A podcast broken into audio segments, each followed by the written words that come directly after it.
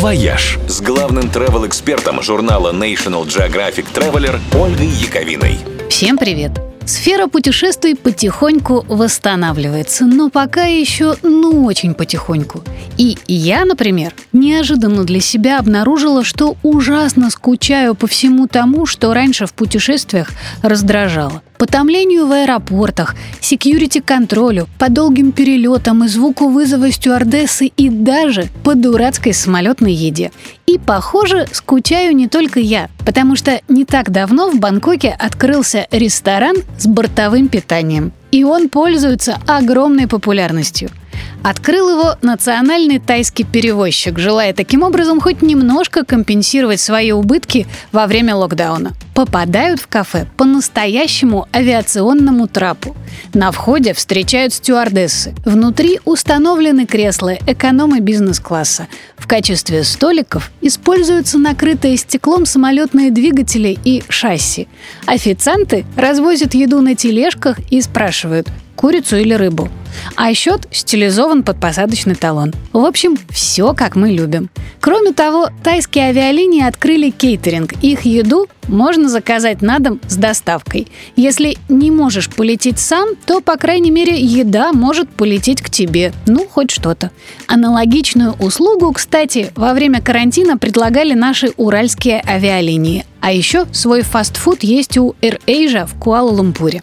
Но лучше всех, пожалуй, поностальгировать могут шведы. В аэропорту Стокгольма есть списанный Boeing 747, который превратили в отель Джамбо Хостел с летней верандой на крыле и каютами прямо в турбинах. Можно снять номер на выходные и хоть не взлететь, но выспаться. Тоже почти отпуск. «Вояж» – радио 7 на семи холмах. «Вояж» с главным travel-экспертом журнала National Geographic Traveler Ольгой Яковиной. Всем привет! С Новым годом вас! Эфиопским! Он отмечается как раз в этот уикенд.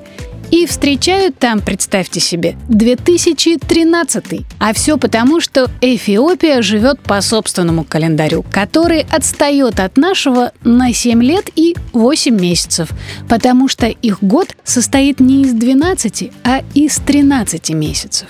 В 12 из них причем ровно 30 дней, а в последнем только 5 или 6, если год високосный.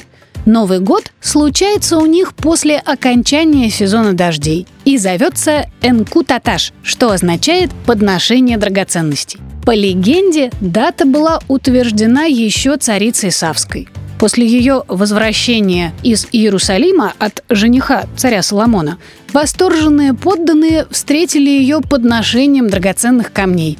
И это ей так понравилось, что царица решила, а давайте так делать каждый год – Возвращение царицы стало тогда началом новой эры для Эфиопии. Императоры, которые с тех пор вели свой род от царя Соломона и царицы Савской. С праздником связана целая куча интересных традиций.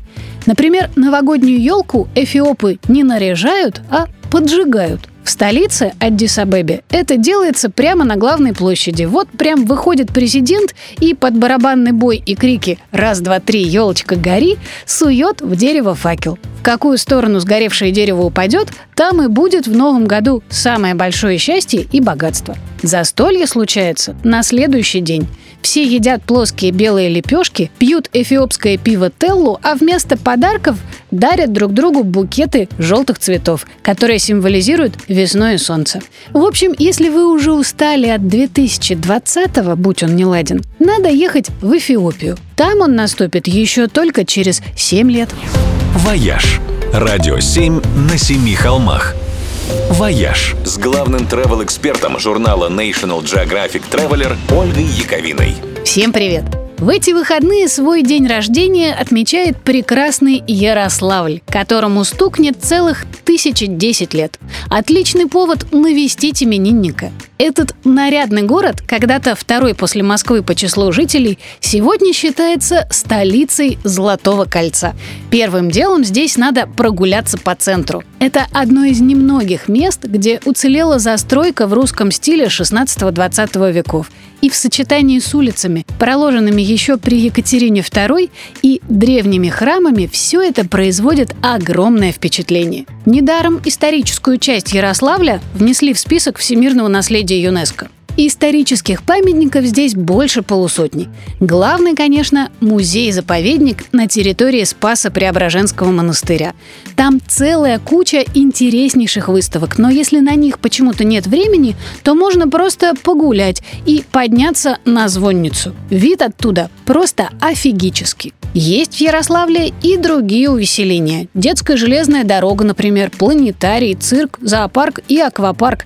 Классные интерактивные программы для маленьких предлагает музей-театр Алешина подворье. А для взрослых – пивная Афоня с сушеной таранькой и пенным в пузатых кружках. Чтобы насладиться панорамой Волги и Которосли, стоит посетить Стрелку – место, откуда начал строиться Ярославль. Сегодня там поют и пляшут музыкальные фонтаны. А затем надо непременно отведать ухи и выпить медовухи в трактире на набережной. Ну а напоследок не забудьте потереть бронзовый нос коту на Депутатской улице. Говорят, это приносит большую удачу. «Вояж» – радио 7 на семи холмах –